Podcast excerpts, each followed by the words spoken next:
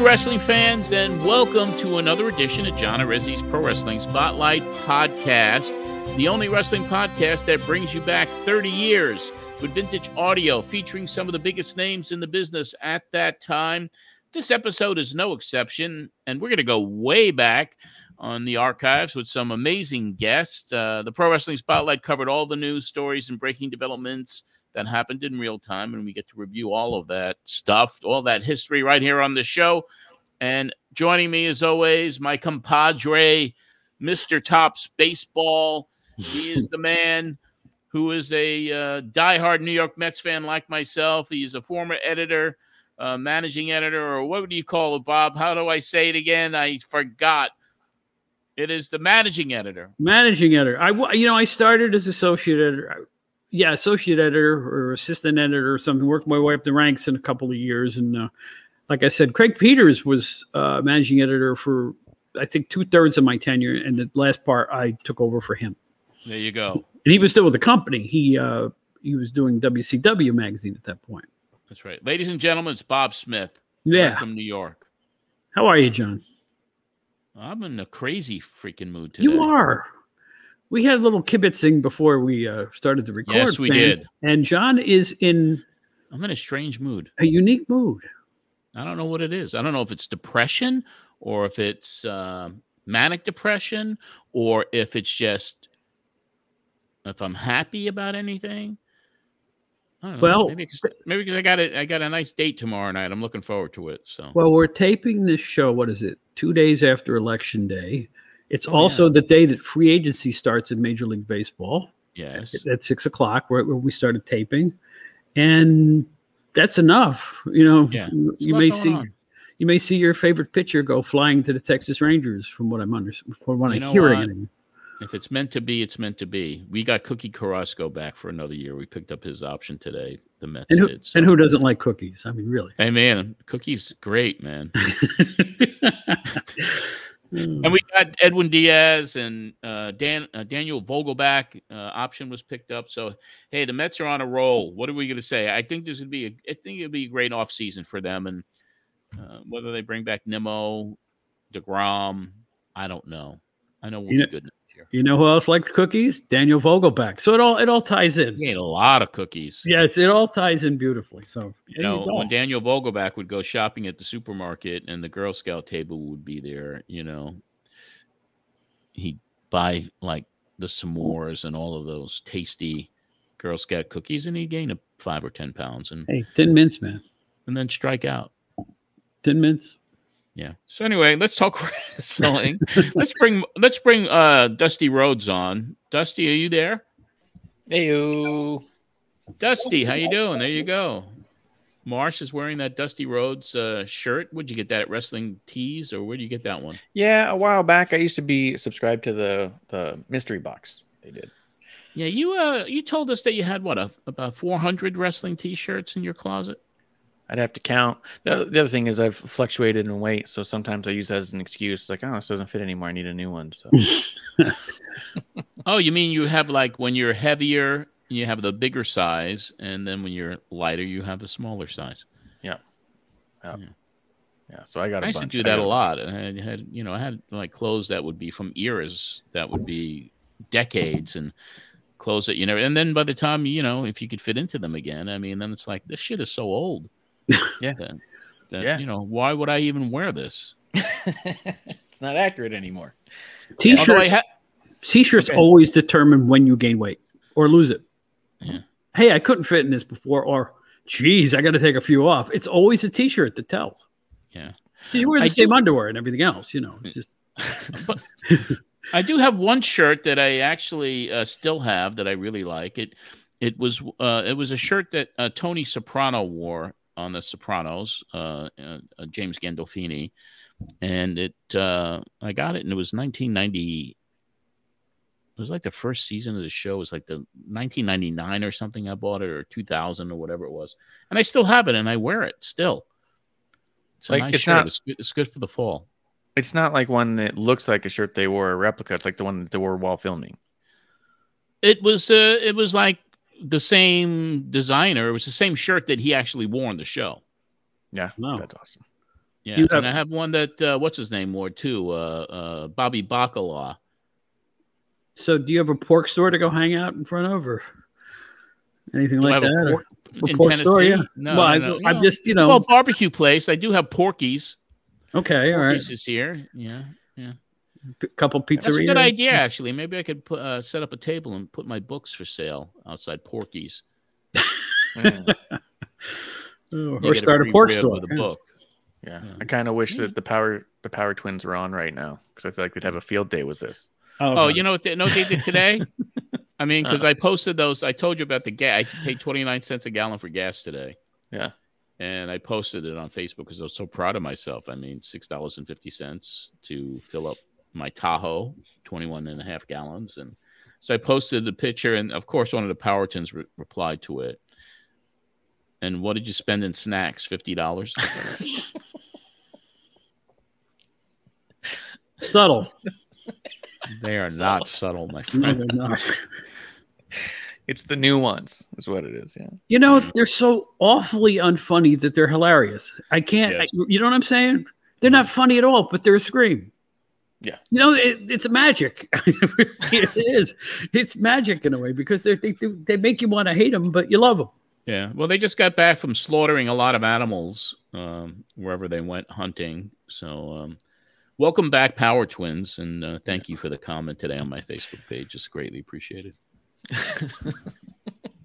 Fantastic. Fantastic. So, anyway, guys, I mean, before we get into the festivities today, um, I, I do want to uh, uh, talk about our sponsor, Uh-huh. and that's Curable. And I know that you gentlemen have both received your sample packages of product from curable.com, and they are a sponsor here. And uh, they do have a very wide selection of CBD products that are designed. A lot of them are designed to help with pain relief, muscle relief. Those are the ones that I use. Um, and uh, they have partnered with local farmers to source the very best unique hemp genetics in order to provide you with products high in CBD. And now, Marsh, this is a subject uh, that you know a lot of. And Bob, uh, I know you just got your first package. So, uh, any initial comments from both of you gentlemen? Well, this is going to sound goofy, but I'm not goofy. I'm not being goofy at all. I have a doggy. I just adopted a new doggy, four year What's old. the name? Uh, Bella. It's it's Bella. a I think it's a American Eskimo Pomeranian mix, which sounds funny, Oh, but she's she's a little ball of affection and but a little hyper, you know.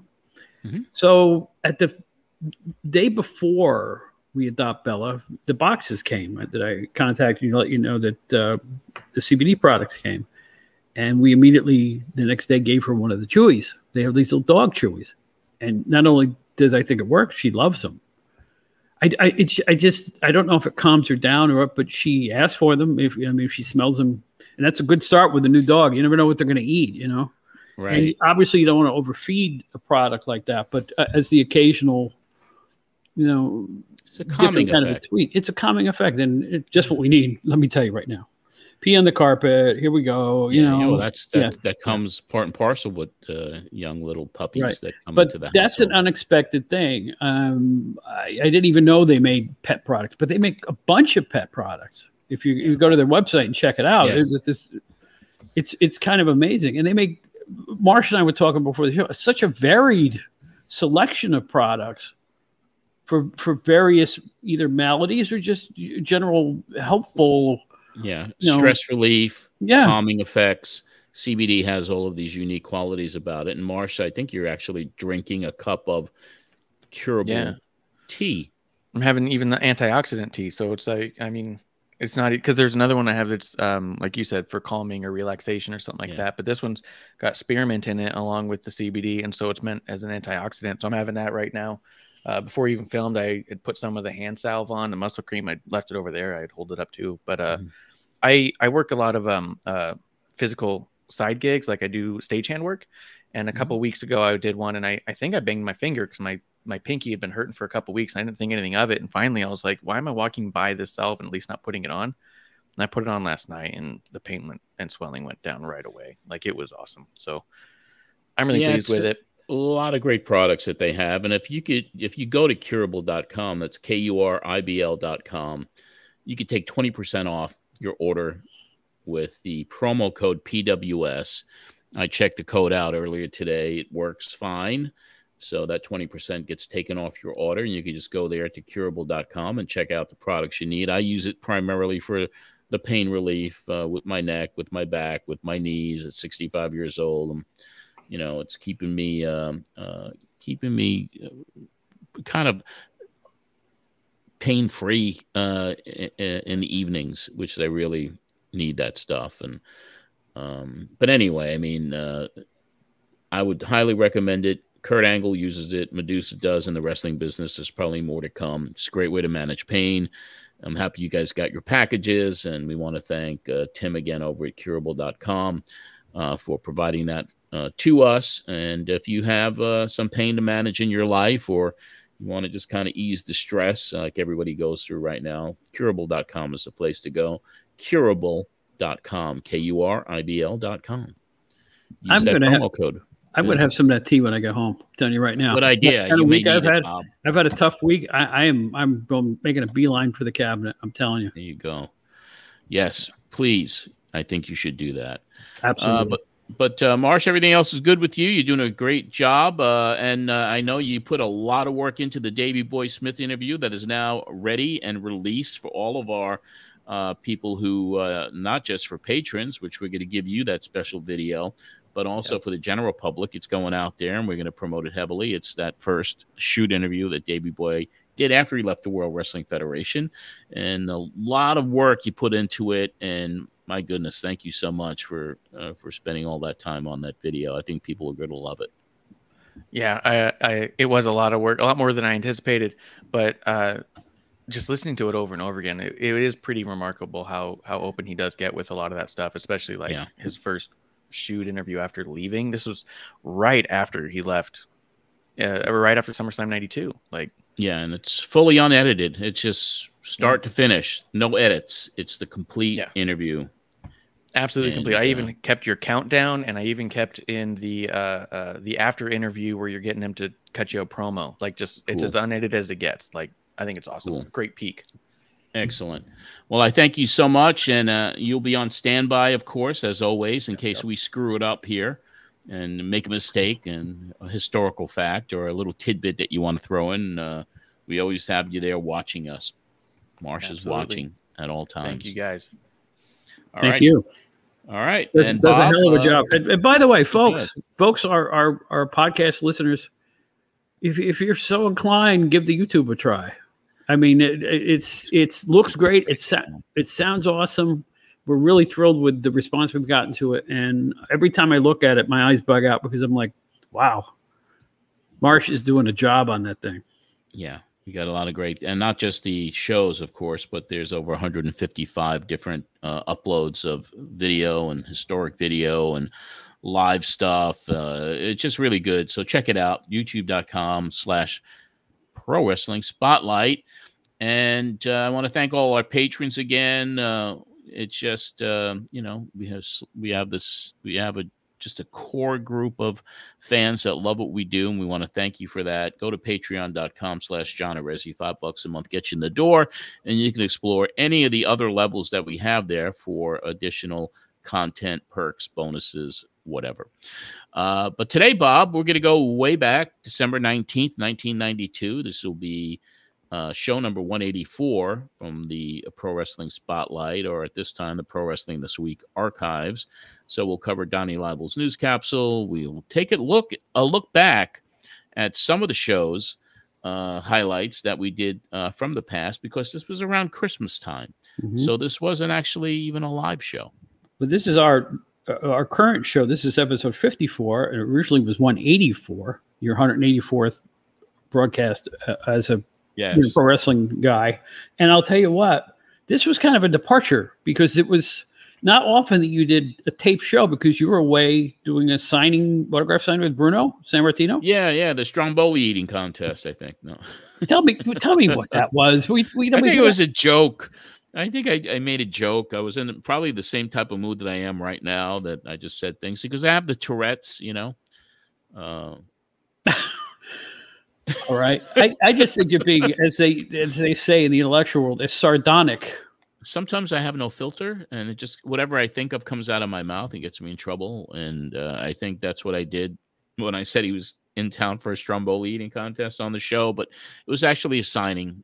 It was actually an autograph signing, and I was there and had a table, and and so I was not in the studio. So we uh, we recorded this and we put highlights in, and so that's what the fans are going to get. You know, in your day, in our day. It was your day too, my friend. Yes, I know. I'm making fun of myself. Trust me. But in our day, your autograph shows were nothing like you saw in the wrestler film. People lined up, no, right?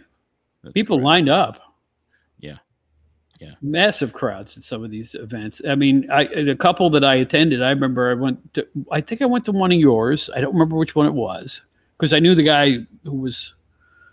I didn't get an autograph or anything, but I actually knew the wrestler and I knew you, so I wanted to stop by. And then I went to one with Hacksaw Duggan in Manhattan. I don't know where he was signing. Oh, he was signing for some record chain or something. I think the It wasn't wasn't a lumber company. No, I don't. I don't you know. could get like a two by four. Uh, No. No, it was some kind of a retailer. And I stood in line like everybody else. And he didn't know I worked for PWI, and I had to take a picture of him. It ended up on the cover of one of our magazines because it was like we didn't have access to get close to these guys, but here I did. So I dressed like a slob, which is really no reach. and, I took the picture. I got in the nicest conversation with him. I told him I was from upstate, and he said, "Yeah, I'm Glens Falls. How often do you get up there?" I go twice a year. He goes, "Yeah, me too." And he was just the nicest guy, and um, I'm very happy to hear of his good health in recent yes. recent weeks. But anyway, well. no, you're, uh, what I'm trying to say though is that your autograph shows really well attended. All, all your regular listeners came out, and it must have been fun to do this and a nice break from the stress of the radio show. Yeah, I still like doing those things. I used to love to interact with the fans and see the fans and meet them and the ones that I got to know and uh, the ones that maybe only went to a couple of them. It was always a pleasure for me to do that, and it was kind of a. Well, I mean, but the stress level was always there in a way because you always wanted, if you were booking an autograph show, you wanted to make sure that the sponsor or the retailer or whoever was bringing that that wrestler in did well. So I always worried about is there going to be enough people showing up? Is there going to be is it going to be a success? And I have to say that uh, almost every one of them always drew people. So I was always satisfied at the end of these events. Yeah. And again, another oxymoron of the radio show. Struggled to stay on the air, changing stations, la di da. But when you did a when you did a live event or or a live broadcast, everybody came out. Yeah. Everybody was everybody came out in droves.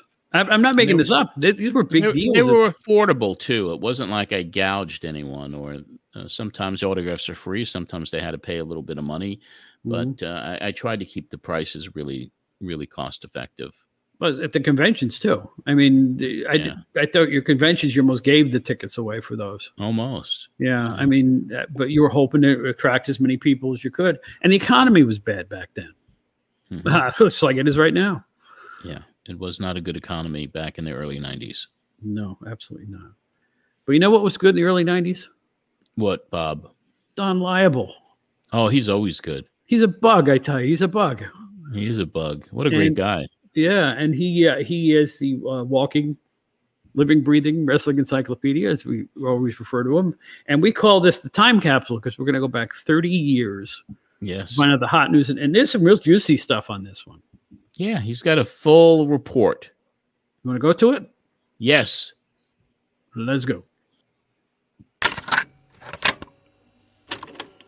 morning, everybody, and welcome.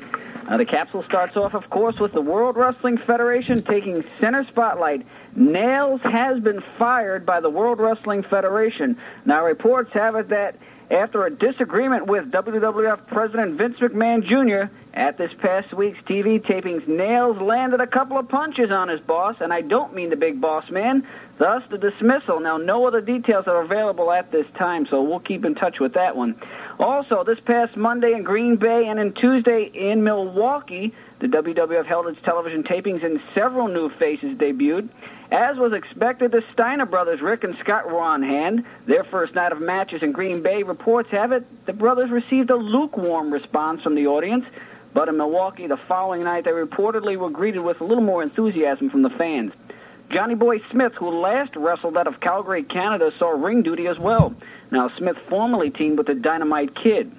Three notable angles were shot by the promotion. First, Razor Ramon attacked Owen Hart in what is believed to hopefully increase interest in Ramon's upcoming match with Bret Hart for the WWF Championship on the Royal Rumble card next month.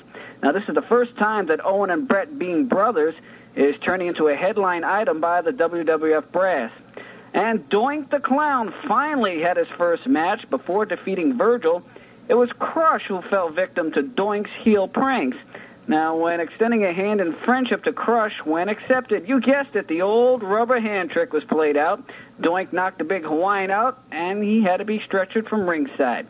The Kamala turn watch is still on. Once again, Harvey Wippleman and Kim Chee slapped the Ugandan, with Reverend Slick coming on the scene, taking interest in him, of course, to change his ways for the better.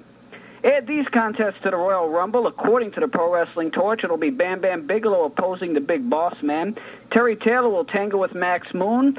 And as we said last week, Shawn Michaels puts his Intercontinental title strap on the line against his former partner Marty Jannetty. And the Steiners are booked against the Beverly Brothers.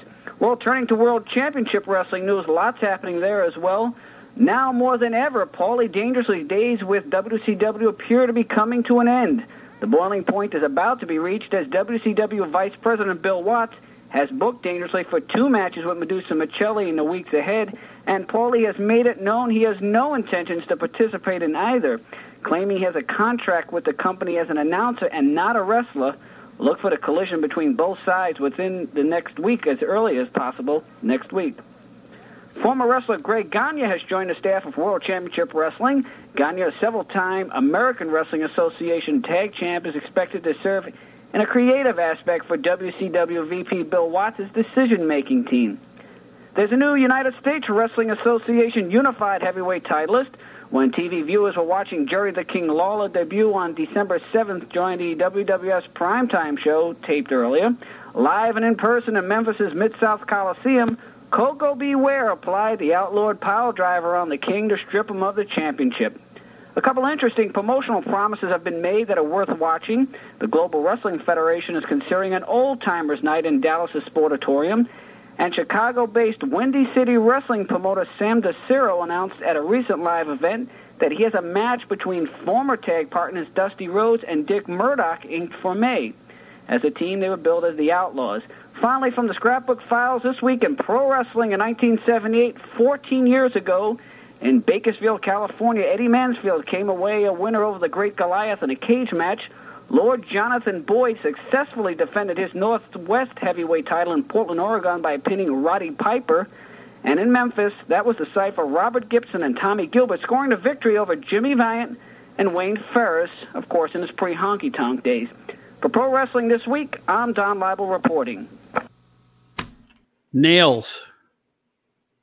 Kevin Kelly in the AWA shows up in a big orange prison outfit, beats the living tar out of the big boss man with a nightstick in an angle that ran on Saturday mornings that was super violent and probably felt like it ran for 45 minutes. Boy, yeah. did that not work. It didn't work from the word go. Nails didn't yeah. work. No, uh, it was not uh, but you know the guy was menacing looking. He did look really he he looked uh, like a psychotic in a lot of ways. Oh sure he did. And they they gave the, this super modulated voice. It wasn't really his voice. They they right. doctored his voice on interviews and stuff like that. Yeah. Yeah they did like a horror movie in a lot of ways. But that heat between him and mcmahon was festering for a while. And of course later on uh, when mcmahon was on trial uh, by the federal government in 1994. One of the witnesses against Vince was Nails. Uh, and uh, that was, um, there's a lot of speculation on what was going on between them, uh, what the heat was all about. There are some things that we can't even repeat on the show uh, that were allegations or uh, innuendo. But yeah, that was an ugly one. And the fact that they had come to blows as a shoot backstage was was pretty interesting. Uh, you know, this this report by Donnie, there was a lot of meat here. Not yeah. just an else thing, but the Steiner brothers debuting in the WWF. Mm-hmm. Doink the Clown or Matt Borne having his first match. Um, and the Paul E stuff too, which we're going to get to uh, on future episodes because Donnie was right on the money. Uh, Paul E's time was coming to a rapid end uh, with uh, Bill Watts and WCW, and he gets terminated uh, the week of January, uh, the week before January 16th, because we're going to bring him on on January the 16th show. Uh, and uh, that topic is Paulie getting fired. So that's something for us to all look forward to when we we play that show. And uh, yeah, it was a good, uh, very very packed report. And uh, Yeah. once again, want to mention to everybody this was a tape show, it wasn't a live show, so there's no callers. And then we go back and we start uh, really uh, looking back at some of the biggest news stories in 1992. Can I add one more thing from Donnie's report? Um, sure. We were falling off our chairs at the PWI offices when it was announced that Greg Gagne was joining WCW. Yeah. Who was and when people were complaining that Bill Watts was too old school, who did they bring in but Greg Gagne, who worked for the biggest old school promoter you could ever think of? Yeah. Um, I thought he did well there. I, I thought the stuff that I knew that he was behind was some pretty good old school, good action bouts. You know, you, would- you'd expect that from Greg Gagne. Um, Yeah. But he was a little more modern than his father was. I think. I, I think in terms of his sensibility about, he saw the business changing. I think a little more than Vern did. That's for sure. How did you full, react? and he had a full he had a full head of hair too. Well, that's yeah, he did. okay. Well, how did you? how- Do you remember this? Did Greg Gagne into WCW? It just it didn't even to be sound honest right. with you, to be Yeah. honest with you, I, I you know, uh, I, I didn't remember too much about it. I remember when the announcement was made, and I thought it was odd because I didn't think he was a good fit, especially uh, uh, for the reasons that you mentioned. But um, no, I don't remember that much about what he was booking or how he was helping behind the scenes. It's just, it, I just remember sitting at my desk going, "That's that feels funny." Yeah, What are they doing? I mean, uh, people wanted to be more modern, like modern or flashy, like WWF. But here you've got Eric, or excuse me, Eric Watts. Good grief, Bill Watts, and and Greg Gagne. I mean, those are two. That's the very definition of old school wrestling, right there. You that know, so correct. what can I tell you? Uh, Those were weird times in 1991, 1992. Oh, it was a crazy year. It was a crazy year. Well, anyway, as you were saying, John, um, this is our Christmas show and a look back.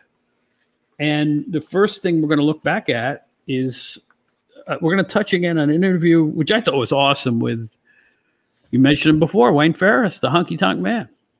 Yes. Yeah, we uh we certainly have uh, uh this look back uh and Honky Tonk Man uh, was a, a part of it, but uh you know, for everybody out there who wants to hear this complete show, it's on patreon.com slash John Arezzi because other things that uh, we go over.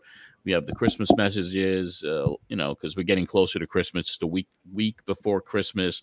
So Christmas messages from Johnny Valiant, British Bulldog, a lot of ads, uh, you know, the LNS comic stuff, uh, uh, Farmingdale Lanes were really heavily promoting the appearance uh, of Davey Boy Smith and Jim the Anvil Neidhart.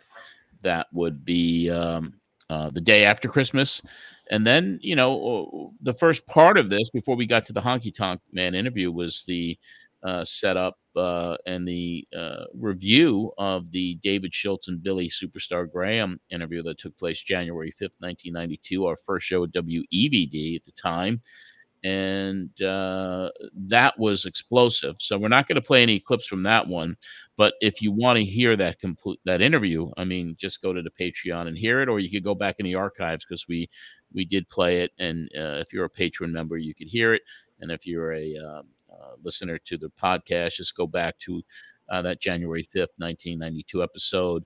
And you will hear some explosive stuff that comes out of the mouths of both uh, Billy Graham and Dr. D. David Schultz. Man, that's an understatement.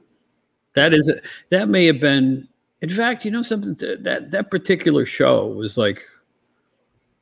You know, you and I had done a show on that one. That that particular show was just about as fiery and revealing as any show you ever did ever uh, uh, during your original run as a as a radio host. Um, Yeah. I mean, it was explosive stuff. I mean, all the sheets were like all over that. That what did I, I know that was and the New York Post did Yeah, a back, right, backstage yeah. story on it, a feature on it. yeah Muchnick went to town on that one, yeah and and that's what really predicated all these other uh, national TV appearances that I was making, and it kind of really segued and led into uh, the Donahue show where I had uh, you know all of these people in the studio. I mean, it just really this was kind of the the beginning of that scandal ridden riddled early part of 1992, where the first quarter of 92 was so earth shattering and so filled with scandals and nas- bad national press for the wrestling business. And also, that was uh, during the time I was uh, working with Russo, uh, with Vince Russo. And that really caused our split up as well in March of 92. So, yeah, if you want to go back in history and kind of relive uh, the catalyst for a lot of that stuff, was that David Schultz and Billy Graham interview uh, that you can hear in the complete uh, show, which is on Patreon. Yeah, by all means, check that out and and check out all the shows from that scandal era. I mean, the one where you have everybody in the world in the studio at the same time, Bruno Sammartino and Meltzer, and on and on and on. The list went. Barrio. Barrio. Um, it just a high watermark for the show that still managed to make your stomach churn, right? I mean, it, it was like absolutely. It, it, you weren't here to bash the business. That's the misconception everybody had. You weren't here to put a downer on the business. You were here to just. It was the 800 pound gorilla in the, in the room. You had to report it. We had a. We were all trying to find out what happened, and there was only one side being talked about because the uh, uh, the company that was allegedly involved in all of these scandals uh, would never never give their viewpoint until Donnie. That's when Vince came on. That's right. But as we, as we mentioned, uh, another guy who opened right up for you was Wayne Farris, the Honky Tonk Man, in, in a really fun interview. That's it, it, covered so many different topics, John. Yeah, it did. Yeah, this was uh, part of when I was on the Wrestling Insiders, and uh, some of that show was blacked out and not aired in New York on WEVD. But we have this interview with him uh, today, and I think people will really enjoy it because he gets really inside with us as well. Yeah, and our little clip here has been beautifully sweetened by our Marsh, our friend, because um, yes. the original broadcast had a little bit of inter interstational fuzziness inter, to it. I, intergalactic interference yes, noise, and he did a great job sweetening this. So I'm anxious to hear it again because uh, this is going to be fun with the yep. Honky Tonk Man what we're going to play right now for you is an interview that you've never heard before, the fans here in the New York market as well. Uh, this interview was blacked out here in the New York market. A couple of weeks uh, during the summer, I hosted a national radio talk show called The Wrestling Insiders. I had the Honky Tonk Man as one of my guests, and he talks about why he was banished from the WWF. In his opinion, some conspiracies in his mind that went on uh, in that company, why he left there, and also talked about uh, Ironically, the Lawler, Jerry Lawler situation in the USWA just then starting to uh, get in bed with the WWF, so to speak. So without further ado, here's the Honky Tonk Man from the Wrestling Insiders program from the summer.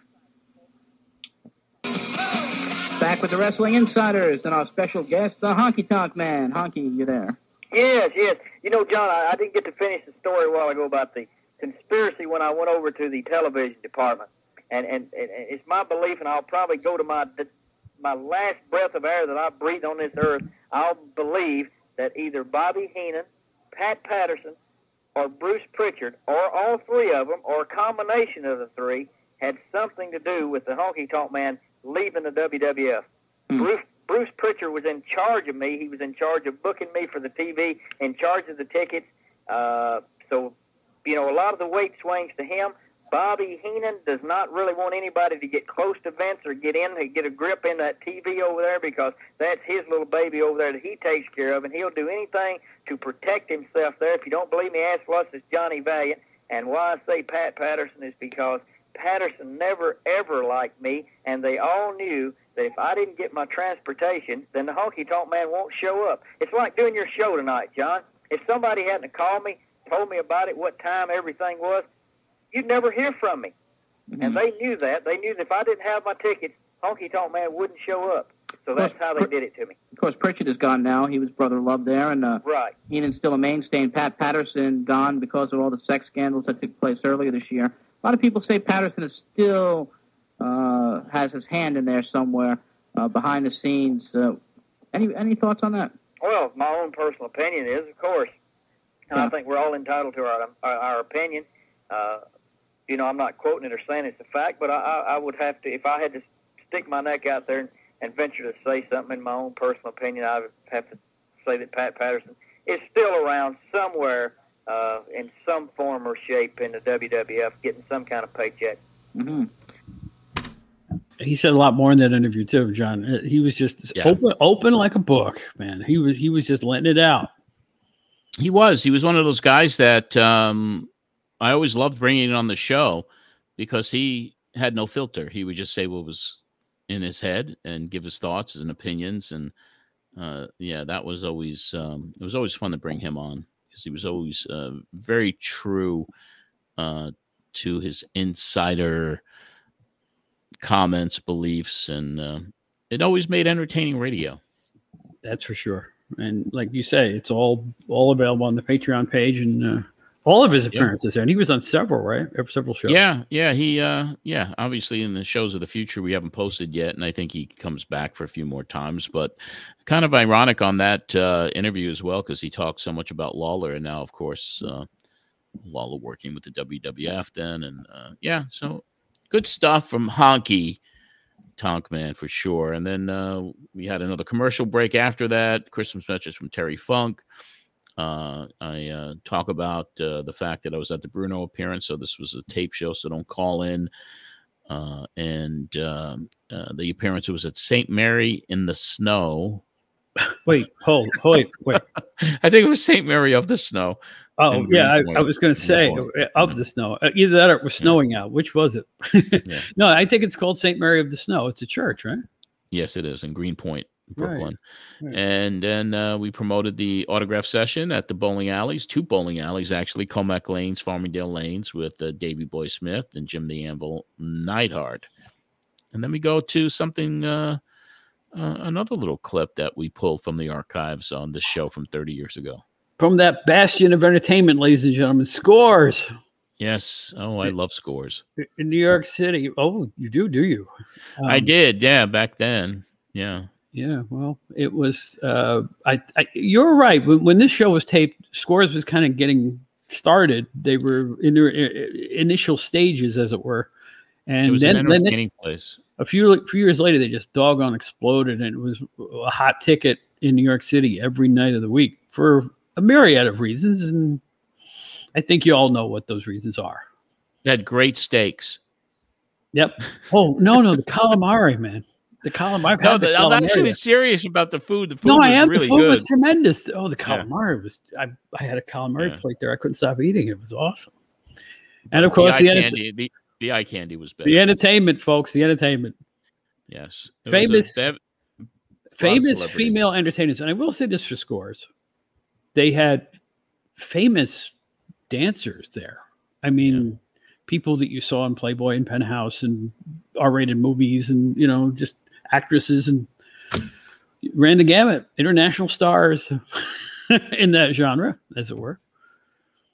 And they were um, a massive success in New York City at this time. But the first one of the early mas- massive successes was when you got in there with all of these stars. Look at this list of people you brought for a very um how do I put this? Unique show. This was a unique live event with Missy Hyatt and Jason Hervey, then wrestling's fun couple of the time, right?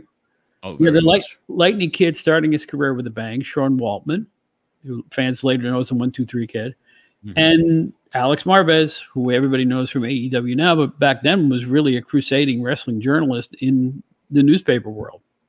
Yeah, and he had his own bulletin that he was coming out with, and uh, but yeah, Alex, uh, definitely a great journalist uh, at the time, and of course with Lightning Kid, his very first appearance on the show, uh, and Missy and Jason just causing havoc and saying all kinds of nonsense. Uh, but uh, it was a time where Scores was promoting itself as a sports bar as well, before all the good stuff started happening there. so so we do have uh, some uh, you know pretty entertaining clip from that live remote Now, the pro wrestling uh, spotlight and pro wrestling this week, we're not all serious news. We have a lot of fun on occasion uh, here at the program as well. Uh, we're going to play a segment now that took place earlier this summer when we were on WEVD, a live remote broadcast from Score Sports Bar in Manhattan when we had uh, Missy Hyatt, Jason Hervey from the Wonder years. The Lightning Kid was also present, Alex Marvez of uh, then the Three Count newsletter and the uh, Miami Herald. And in this particular segment that we're going to play for you. Uh, we brought up woman's name, and uh, Missy Hyatt just uh, had a, a, total lack of recall when it recalls uh, to her relationship with woman uh, in NWA WCW. We talked about a couple other things. That was right before she was scheduled uh, to take on Medusa in that big bikini contest. You'll get a couple of laughs out of this segment right now reservations. That's our next bus trip Sunday afternoon, June 28th. Get Missy. And for a dollar, a woman will ride with you to Connecticut or wherever. I want to talk, I'll talk about her in a second. is there like a, a, a, situation there, a friendly competition, a little bit jealousy? Did you get along with her when she was with WCW? I don't even. When was she with w, WCW? I just got disconnected there. Uh, when was she there? A woman you're talking about. I don't even remember that. Was she really Are you there? kidding? Huh? Didn't you take her shopping at the Steiners at Robin Green? Really? I don't even remember that. Typical, typical Seminole, may I add? Yeah, yeah, that's right. Okay. I don't recall. I plead no no contest. Okay. No, no contest.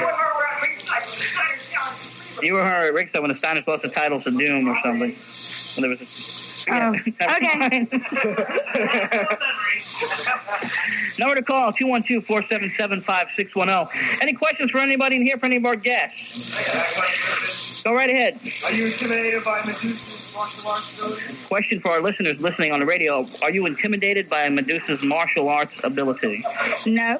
Well, I mean, why should I? I mean, I'm not going to let her get close enough to uh, touch me or anything like that. She's going to lose the bikini contest, and she's probably going to go off and cry somewhere if if she can cr- cry some manly tears. Okay, any other questions from uh, the folks here at Scores? Yes. Yeah, would like take it to the ring and fight it out? Are you crazy? Would you get in the ring with Medusa? I you, there's a, there's a group, there's a table of group of guys over here that have had not have dates in like ten years because they're like whooping up for Medusa over here. No, there's no way I would get in the ring with her. Ask Gordon Kazari about getting uh, into a conflict with Medusa, right? Yeah, where is he? Is he out of the hospital? He was at the uh, deal in the, he was at the deal today at the bowling alley. Was he? Yeah. So he was out of the hospital. He was in that guy that was like in a neck brace and in, in a wheelchair and everything, wasn't he? No, no, no, no. Okay. Uh, anybody else in here before we go back to the phones? Yes. Missy, how many more years do you have? Um, I How might. many, I'm sorry. Oh, I'm just going to repeat Okay, I'm for our sorry. listeners at home. How many years you stay? You plan on staying in wrestling before you uh, hang it up? Well, I've been in almost seven. I say maybe a couple of more, and then it's time to just hang out in Hollywood with my babe Jason and Well, you guys are trying. to hang out. You're trying to, to do some stuff out in Hollywood now. This past Friday, before you came in, uh, you did uh, something for Circus of the Stars. I understand, right? Well, yeah, I tried out for Circus and Network Stars. I had to get up and, and swing on a trapeze. So, uh, yeah, it was kind of scary. Uh, I don't know if you people heard that, but you in case there's some kid listeners, never mind. But um, no, yeah, I would like to do that. I would like to do like that and just some other things. and as we t- talked about on the Christmas show, um, someone asked about maybe a possible partner wonder years. Anything like that happening? Yeah, I wish. Missy, you know you can have a part on there anytime you want. Oh, well, thank you, sweetie. Missy Hyatt still waiting for that uh, appearance on the Wonder Years. Uh, as of today's date, December 19th, I wonder why she never was on the show. I mean, why not? Why wouldn't she be on it? Yeah. Or did she? Maybe maybe ca- maybe casting didn't see a good fit for her. Yeah. That was a family show, Bob, Apparently, she was a good fit for Jason Hervey. for a while. Yeah. Quite the item. Quite the item. Yes, they were a, a very interesting couple because he was a you know short in stature Yes. and she was uh You know, that's probably what statuesque. It's probably why she never got casted. It wouldn't have worked as a love thing. I don't think. Oh, it's absolutely funny. It's not. funny. They were lovers in real life, but that wouldn't have worked Yeah, in the and he theme of the uh, show, which was and he was playing a high school. He was playing a high school kid. Yeah. obviously, unless they put her in the role as a teacher, and then it could have been some really good, interesting. Oh, uh, hot for teacher episode. That would have worked. Yeah. Like a Van Yeah. Halen video. Yeah. I should have been casting. It's more blast from the past fans. The 19, what is it, 88 hot for teacher Van Halen song. So Exactly. That was always one of my favorites. Um, anyway, as we continue on with our look back uh, on this episode of Pro Wrestling Spotlight that aired on December the 19th, uh, 1992, uh, we also start playing some of the highlights of some of our early uh, and favorite Cactus Jack episodes. Uh, so, uh, in this particular segment that we're going to play, I believe uh, it was right around the time where I took the elbow from Cactus, and uh, it was also uh, uh, clips that talked about his surprise call in after Beach Blast 92. Uh, we also played clips of his very first appearance on the show. So uh, there was a lot of different uh, captain, uh, captain, Captain Jack, or you know, get your high tonight. I know that was one of my favorite songs. Uh, but yeah, Cactus uh, was in this, and then uh, and then we uh, we we had the clip of uh, what happened in Massapequa uh, High School. Um, at Plainedge High School, I believe it was in Massapequa. When I when I interfered in Cactus's match, I get the big elbow, and then on the show uh, the following Sunday was uh, was Cactus himself with Paulie Dangerously, and Paulie starts making fun of the residents of that town. Did you know that Massapequa, and this this is and, and this is a geographical fact, is the highest point in Long Island? Really? And therefore, the toxic winds from New Jersey can actually hit that town with ha- having to descend and break up due to the atmosphere. And since the toxic winds come over, I think it comes over to Verrazano Bridge, and it comes over through Staten Island and then hits Long Island, they're just brain dead. You mean that smell when you pass by Staten Island may be responsible for it? Yeah, it's not a paper mill. It's from Jersey. Oh. So it's normal for those people to just sit there with their tongue scraping on the floor. Oh. You shouldn't get upset at them. They're, you know, they're brain dead. It's a town filled with Muhammad Ali's.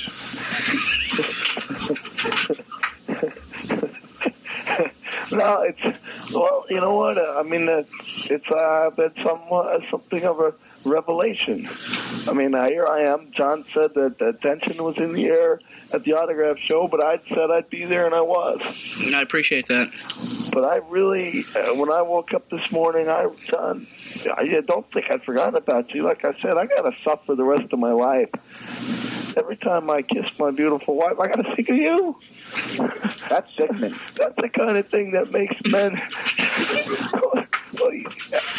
I mean, there may not be no children because of you, John. I got a suggestion for you, Jack. What, Paul? I would break up with her, take the ring back, leave, and come back later on in the day and repropose. and then you don't have to think of this guy anymore. and plus, absence makes the heart grow fonder. So you might even appreciate her more the second time around. And we wouldn't have to think of John. You won't have to think of John anymore. That's something to think about. Sunny Beach is calling in here. I guess. Mm-hmm. Folks, I, I don't want to sound like a commercial. This show, this this best of where they pulled these cactus clips. We all know what a great hardcore wrestler, but these tracks are comedy gold, right, John? I mean, this, this is some of the funniest stuff in the history of your brand, including his Monsters versus Addams Family rant that is Mhm. legendary in the halls of wrestling radio. I It arrest is. my case. It is, and uh, I always loved it. And those were, you know, shows that were too few and far between when when I actually had Cactus and Paulie together. I mean, the chemistry and the hilarity. Uh, some of my favorite moments all time on Pro Wrestling Spotlight. Can you imagine if somebody at WCW had been bright enough to put them together? Oof. Yeah. Right? Boom! It just hit me just now. Imagine that. That would have been amazing. That would have been Yeah. the monster and the uh, the millionaire. The Monster and the Millionaire. There Yeah. you go. Yeah. There you go. Oh my God! Jeez, I, sh- I should have booked. You should have been a booker, Bob. I should have been a booker. That could be the name. Of could have been next- a contender. Could be your book. Yeah, yeah. You should have I been a should have been a booker. booker. Yeah. Should have been a lot of things, but that's another story. Um, and finally, it's a Christmas party to remember, and more Paulie, right? Yeah, this one um, is interesting. Um, this was the 1989 Pro Wrestling Spotlight Christmas Party. It was the very first Christmas party that we had, and I had it at the West End Cafe in Hicksville. Uh, Ralph was the proprietor, just a burly guy named Ralph, and it was a local pub. It was a local bar. It was, it was actually uh, up the block, the same block as where I had my music management office. And uh, when I started the Pro Wrestling Spotlight in '89, uh, I went to Ralph and I was like, "Listen, we want to do a Christmas party. Can we do it at your place?" And he said yes. And uh, that's where we did our party. And we invited Paulie. Paul Lee was uh, unceremoniously late. He said he got stuck in traffic.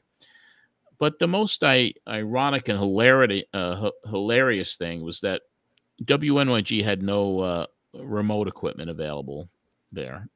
I mean, they rarely had anything that was technically up to par.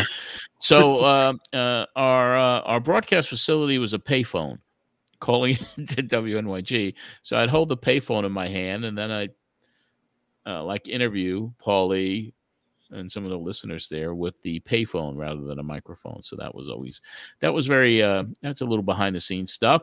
But uh, this clip here, uh, we were ready to go off the air. Paulie was late; he wanted to stay on longer, and there was a show that was a paid program coming up next that uh, I called the Psychic Gourmet. It was a show with a, a chef and a psychic together. Uh, and uh, we almost get thrown off the air because Paulie goes off on it. So, yeah, to end up uh, our look back at the December 19th, 1992 show, where we go all the way back to 1989, uh, we finish up with a really classic, classic clip. I guess we're in the Christmas spirit about uh, our first Christmas here uh, doing this program. We had a live remote at a sports bar in Hicksville, and Paulie Danger- Dangerously was there with us. We're going to play the ending moments of that live remote where we almost got thrown off the air, and I think you'll enjoy this. So check it out right now. Paulie Dangerously at our 1989 Pro Wrestling Christmas party. What happened? Well, there's good observations there. It's definitely going to be some great wrestling upcoming into the decade of 1990. Uh, you have great wrestlers that are emerging. Also, one last thing. Great managers. Of course, great managers, and we're sitting next to one of the best uh, wrestling managers in the history of the sport, right over here, right next to me. Me, Of course, I'm giving you a compliment. Mean That right? that doesn't happen very You mean me? Yes, I do. Oh, I agree then. Okay. All right. Uh, what we want to do is we want to thank you. How you doing on time. Nutrisystem? Oh, can't you tell? Doing pretty good. You supposed to gain or lose? All right, that's about it here at the Pro Wrestling Spotlight now. Are we going off the air now? Yeah, we have about another two minutes to go. Well, how come we how come we don't go on until seven? Say what? How come we're not staying on until seven? Well, we're not doing that till the first of the year, Paul. What, you mean, we used to be two hours. Yes, we did. How come we're not two hours tonight? See, your financial backers backed off of the show and we lost an hour. So what's going to now be on from six to seven? I think it's the Psychic Gourmet Show or something. That sucks. I mean, a psychic gourmet. Uh, it's a restaurant review with a psychic or Well, if the gourmet is so psychic, then just you know you you'll know how long to put it in the microwave. Let let her transport her own little wave out to all her audience, and we'll stay on the air. As a matter of fact, I don't think we should leave the air. Let's stay on right now. Well, that's not up to us, though. Who's it up to? Muriel Hornstein, the owner of the station. Let's get him on the phone. What's his number? They're at their NYG Christmas party right now. Oh, where is that? East Meadow. Let's call him. Let's go. Well, if I call them, we're off the air. Well, why don't we all go down there and protest? Why don't we run a commercial and call him? All right. Why don't we do that? Why don't we run a commercial and call? All right. What we're gonna do is this. his mom on the phone. No, actually, what we gotta do, we gotta go off the air. We're Actually, not, we're not going off the air. We're staying on the air.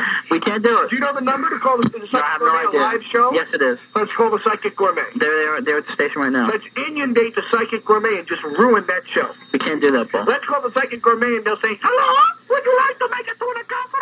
Yeah, and Jack Luger gonna beat Ric Flair. That's what I want to know.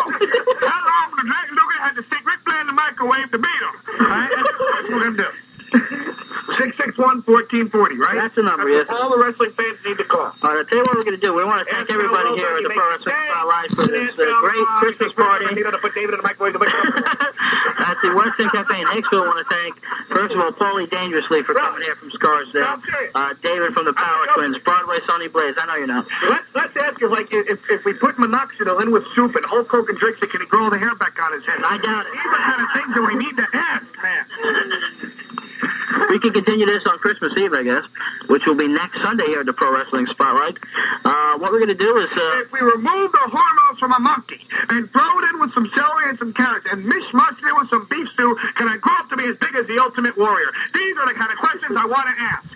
Well, those are the questions that should be answered, and These uh, are the questions we need to call up 661 1440 and ask right now. so we're done the next program then. That's, what I'm saying. That's what we'll do. You want to be a psychic gourmet?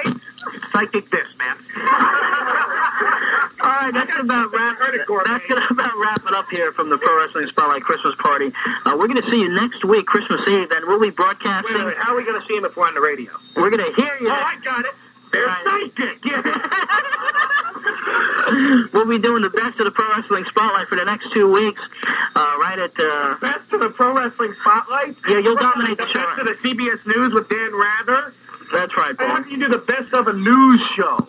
I don't know. The best of the news. Hey, John. Well, we'll have interviews, of course, next week with Terry Funk, Paulie Dangerously, Bruno Sammartino, and uh, of course. that ought to be an interesting interview. Oh, doggone it. Hello? Is this the microphone?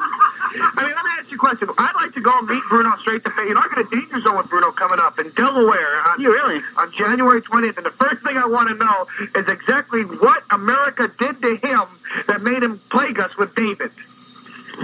Interesting question. I'd like to know. Yeah, less than a minute, John. Hello? Yeah, less than a minute. Okay, less than a minute to go. All right, so what we're going to do is we're going to wrap it up here. I'm not out of material yet. I know. Once we I have, prepared for an hour. I got stuck in Long Island traffic. well, uh, Let's call Al Arbour. what is he going to do, Paul? It's called the Psychic Gourmet. Ask about hockey. let's, I mean, let's ruin. Let's ruin this. Let's ruin this person's show. No, we can't do that. We have to. Well, listen, this is what we're going to do. Play the outro theme song, and what we're going to do is we're going to be back with the Pro Wrestling Spotlight next week. And everybody here have a good time today. Next week from 5 till 6 p.m., Pro Wrestling Spotlight, the best of the Pro Wrestling Spotlight for the next two weeks. And uh, you all have a Merry Christmas. And uh, Y'all have a Merry y'all be there. And, And a Happy Hanukkah. And a Happy Hanukkah as well. And a Happy New Year. And a Happy New Year. We'll see you next Sunday. Psychic Gourmet. Oh, wait. This, this is for the Psychic Gourmet. And I know this is the holiday season. I know that you're sitting there right by that radio station just waiting to switch that dial. Just waiting to turn on this radio so that you can broadcast over there. Well, is it a guy or a girl, the Psychic Gourmet? One of these. Well, I tell you what, for both of you Psychic Gourmet sweethearts, I'm holding up a finger just for you. And see if you can, your psychic can tell you which one it is. Well, maybe we'll return next Sunday with our program. And uh, until next week, this is former pro wrestler John Anthony. We'll talk more wrestling next week on the Pro Wrestling Spotlight. Thanks a lot, everybody. Former pro wrestler. John Anthony. Yep. Mhm. One of my uh, alter egos, Bob. Boy, young Paulie dangerously could go. Can't get a word in edgewise. It's amazing. He just takes over. What, but it, but it was a good thing. Some people, he's like a Robin Williams when he took over and everything. He just kept going and going. You didn't want him to stop. You just wanted him to keep going and keep going. Nobody I liked wish, him. I wish we had another hour. I mean, because he showed up really late. I think he showed up uh, forty-five minutes into the uh, uh, into the broadcast. So that was um, it was a great ending for that show, that Christmas show at the West End Cafe in Long Island, and it was a lot of fun to just kind of reminisce and take a look back at that. Here's the fun thing that, that Patreon members can do too. That was from one show. All these cap uh, cactus. Ca- I it made me say it, Captain Jack. Captain Jack will get you high No, tonight. I- no. Well, I'm in Long Island, Billy Joel, you know. But but um, all these clips are from separate shows, and you can find them all in their entirety on the Patreon page. And I Mhm. think that that would be a fun thing to do because I'll tell you what, these are some these are some hilarious. If it says Cactus Jack on the show or Paulie's Dangerously, don't miss it because they're they're just two of a kind. They're unreal. Yeah, there's 184 shows up there on our Patreon account, all uh, the complete shows. Um, so, I mean, if you want to really go back into the archives, five bucks a month gets you in the door there, and you can hear all of this uh, great, classic, historic, vintage audio uh, on the Pro Wrestling Spotlight. And I mean, I tell you, I mean, because we, we, you know, as we were talking about before we went on the air today, I uh, pulled really the next three months of shows, and we are really going to be uh, chock full of wonderful shows and a look back uh, as we head into the year of 1993. Um, and we have Jesse Ventura coming up. We have when Paulie was fired from uh, WCW. We have uh, uh, a show that we do live from Philadelphia. We cover Andre the Giant's death. Eric Bischoff makes an appearance on the show. Uh, I think that was oh. his first appearance. Yeah, that was uh, from uh, February 6, 1993. and then we make the announcement that we're going back to WEVD. We have we cover the Kerry Von Erich on our and it's kind of ironic. I mean, our first show back at WEVD is the um, is the episode where we have to cover the the suicide of Kerry Von Erich, and um, that's not going to be a pleasant one to go over, but. Um, uh, it's newsworthy, big, big story back then, and then we have Ultimate Warrior uh, coming up. So we have a, we have you know, uh, uh so much, so much more to go here, Bob. As we get into a, a year of 1993 that really is a kind of a uh, a really uh, groundbreaking year for the show as I get into promoting I get into the AAA coming in uh, I get into promoting the Southeast Asia tour for IWAS, the Wrestling Federation I founded. So we got a really good uh, year, even though we're only November 10th here as we tape this show. Uh, all of this stuff coming up, uh, it's going to lead to a lot of entertaining podcasts for us boy, you know, you're bringing me back to my PWI days too, with just that yeah. list that you just read, because the the Von Erichs as a whole throughout that whole period, it just got worse and worse and worse, to the yes. point where it almost became so absurd, so unbelievable. Um, I know everybody knows the story. I won't recant it here, but these fellas should all be alive today. That's mm-hmm. all I have to say. It's just one of the big tragedies and one of the strangest happenstances and it just the news about them all just got worse and worse and worse. It was it's such a period. And another thing you had to get very serious again and start to cover as a journalist because it was it was tough stuff. Yeah. Oh yeah, yeah. That was a that was a tough one. Um, and also, you know, the news breaking over the last few weeks that a major motion picture about the Von Erich family is being produced right now. And uh, matter of fact, MJF from uh, uh, from AEW uh, was actually just cast as one of the Von Erichs. I think he was casted as the fake Von Erich, Lance Von Erich, if I'm not mistaken. Serious, it was. Yeah, I know. I know. So yeah, so yeah, that's a that's a story that uh, just will not go away. One of the most uh, really sad, sad stories in the history of pro wrestling is that Von Erich family. It really was. But, yeah, but anyway, Bob, uh, good one. Uh, Marsh, I um, hope that uh, did a he did a great job with pulling these clips and picking out some really cool highlights for this uh, this look back. I think it was a really fun show. Just the episode, uh, the original version, I think was kind of nice that you felt like you had to cover some of like the heavy news, but you wanted to highlight a lot of the fun that you had doing the show. Like you wanted to, yeah, kind of get towards the end of the year and remember all the good. Yeah, I liked uh, the Christmas episodes and the year-end reviews uh, because it gave me an opportunity not just to cover what was happening that year, but also play some of my favorite moments. and And these clips that we pulled for this episode, I mean, they were truly some of my favorite clips from Paulie's Christmas party appearance to Paulie and Cactus on the phone together, and you know the Missy Hyatt stuff was a, little out. It was very outrageous, uh, but yeah, I mean, it, it gives it gives uh, the listeners a taste of uh, what went on back then, and some of the stuff was really cool to listen to even to this day. I could hear it over and over again. Yeah, it was cracking me up. I was just actually I pulled up a few numbers just kind of to to give reference here. MJF's currently 26 years old. In that 89 mm-hmm. interview that Paul Heyman doesn't let you off the air when you should, he was 24. He was 2 years younger than MJF. Yeah. Like yeah. that's crazy. Because that's what you I call mean, generational talents. Yeah. Well, you know, he broke into wrestling, Marsh, as you know, in his teens as a photographer. Yeah. And, you know, the famous photo of him with the three wise men, Albano, Blassie, and the Grand Wizard. Um, he was probably 16, 17 years old then, right? I think. He was a youngster, yeah. Yeah. Yeah. Yeah. One of my favorite pictures is him interviewing um, Blassie and Kaufman together, and you can see he's like 14 or 15 or something. Like he's Yeah. little baby. You know, it was kind of odd. I mean, because I I was kind of I thought I was the youngest guy to do that when I broke in and I started taking pictures at ringside at 17, 18 years old and and Paul then comes in follows follows up and he's even younger than me and he and he weasels his way into the photographer role as I did when I was a kid. Yeah. It's awesome. You know- yeah, and uh, him and Foley are the same age too, so it's not a total shock that they'd have such good chemistry together. They were they were just so legitimately peers in so many ways, you know. Yes, absolutely. And you know what? You know, it, it, it would be fun to seek out the lost Paulie dangerously, the work he did with with the NWF, his hosting TV in the mid '80s. Uh, I don't even know if anybody even see those shows. There's a couple of them floating around on YouTube. Um, he worked for IWCCW for Mario Savoldi as a booker for a while. If you could even imagine that, it didn't last long. He was he did amazing stuff with Eddie Gilbert and Continental, on and on. He worked everywhere, everywhere.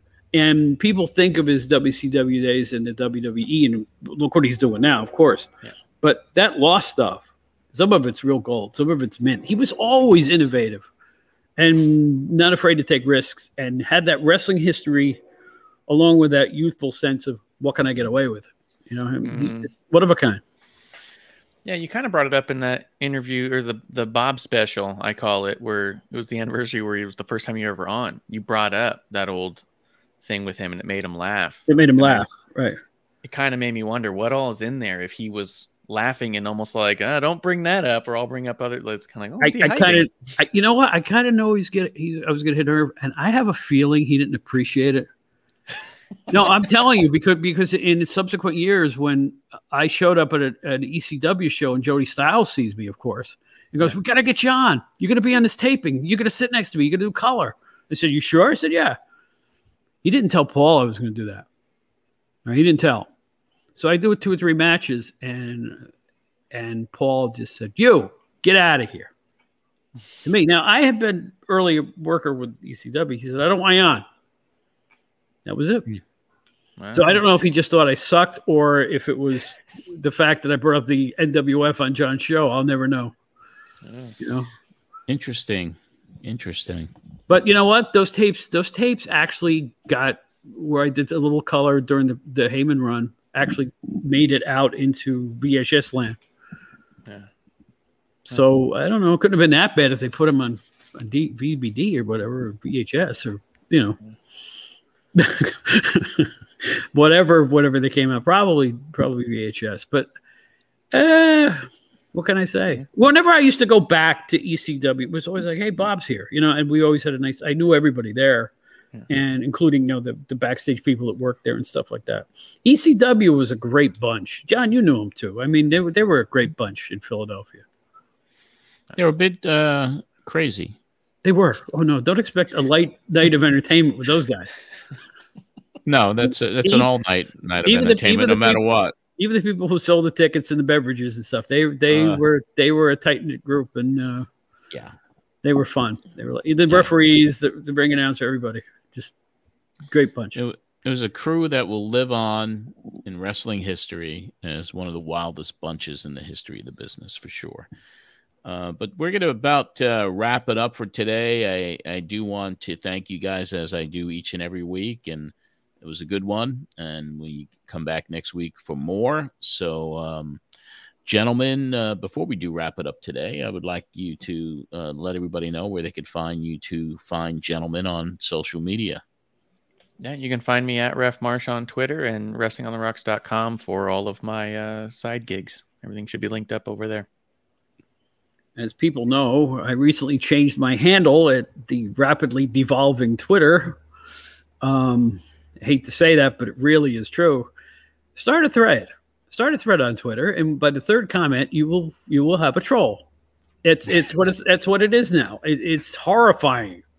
But anyway, if you dare venture into that jungle, it's Bob Smith PWS, and the PWS stands for Pro Wrestling Spotlight. And I'm damn proud of it. So there. Did you get Did you get your blue check mark yet? Not from them. Buy it now. Now it's eight bucks a month.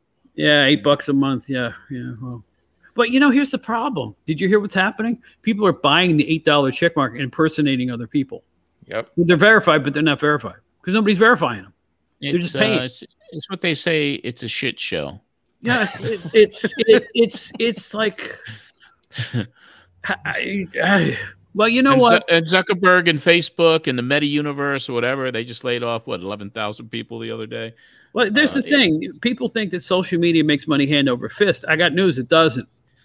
And and, and they're well, struggling when, you're trying when you're trying to invent things. a whole new universe uh, that's virtual reality, and you're putting billions of dollars into creating your own universe, which is what the metaverse is.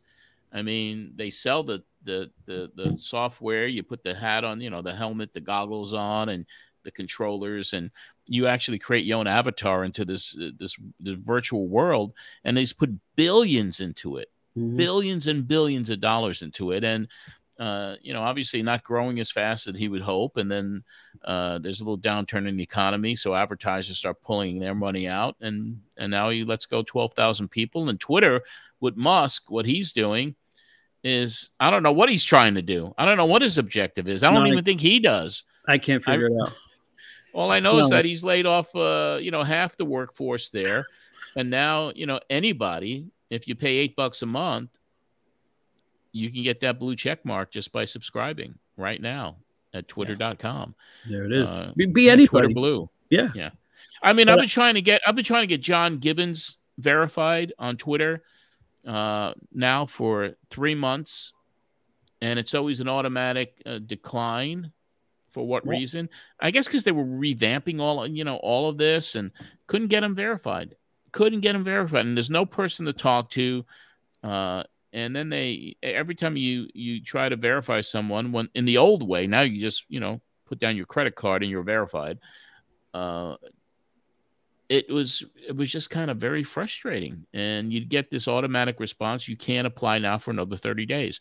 So that was frustrating because a lot of people felt that when we started john's social media and john handles it he's on there every day he sends messages and videos to his followers um he couldn't get verified and it was just frustrating as hell and now it's like all right here's a credit card if you want to get verified you are. But that that causes as you said impersonators imposters. So who knows what's going to happen there. It really is kind of a jungle right now. But you know, as bad as Twitter is, I want to give a shout out to my uh, wrestling Twitter friends out there: Fritz von Mulkey, Rob Naylor, John. Arezzi, Marsh, uh, a bunch of wrestlers, Mick Foley, um, uh, Marc Mero. I, I just had a little conversation with. He is really a, turned into a fantastic motivational speaker now. He and has. doing a lot of good. He, a lot of legitimate good. He has got great things to say to people, and on and on the list goes. And and uh, I, I, there's so many I can't even name them. I just the guys at Wrestler Weekly who have had me on their show, fantastic. There's some really knowledgeable. There's some guys who post wrestling videos. You, don't even know where they got them. You know, stuff from the 70s and 60s. Where they get this stuff? Fantastic. You can find a lot of There's- okay. yeah there's good stuff there and there's a lot of you know a lot of craziness that's taken place over and you can find weeks. John Arezzi there in Marsh too. And you can find at John Gibbons too, at John Gibbons 05. Uh, speaking of John, uh, the podcast, uh, if you are a baseball fan, if you want to hear about the inside stuff of uh, baseball, just listen to the, the Gibby Show with John Gibbons and I. And we had a really good one this week. We uh, brought on um, uh, Jordan Romano, which was the closer for the Toronto Blue Jays this year. Uh, and other great guests are coming up. And uh, so I'm having a lot of fun with that. So uh, if you want to check it out, just go uh, find it. It's called The Gibby Show. And uh, my other podcast is Mat Memories at Madison Square Garden. And you can find that everywhere as well. That goes back and covers the history of pro wrestling with the WWWF from Madison Square Garden from the first show I went to in 1991. And we do a new show there every single month. Uh, that'll wrap up this edition of John Arezzi's Pro Wrestling Spotlight. You can join the private group at facebook.com slash Pro Wrestling Spotlight Podcast. Our public page to share history is facebook.com, John Arezzi's Mat Memories.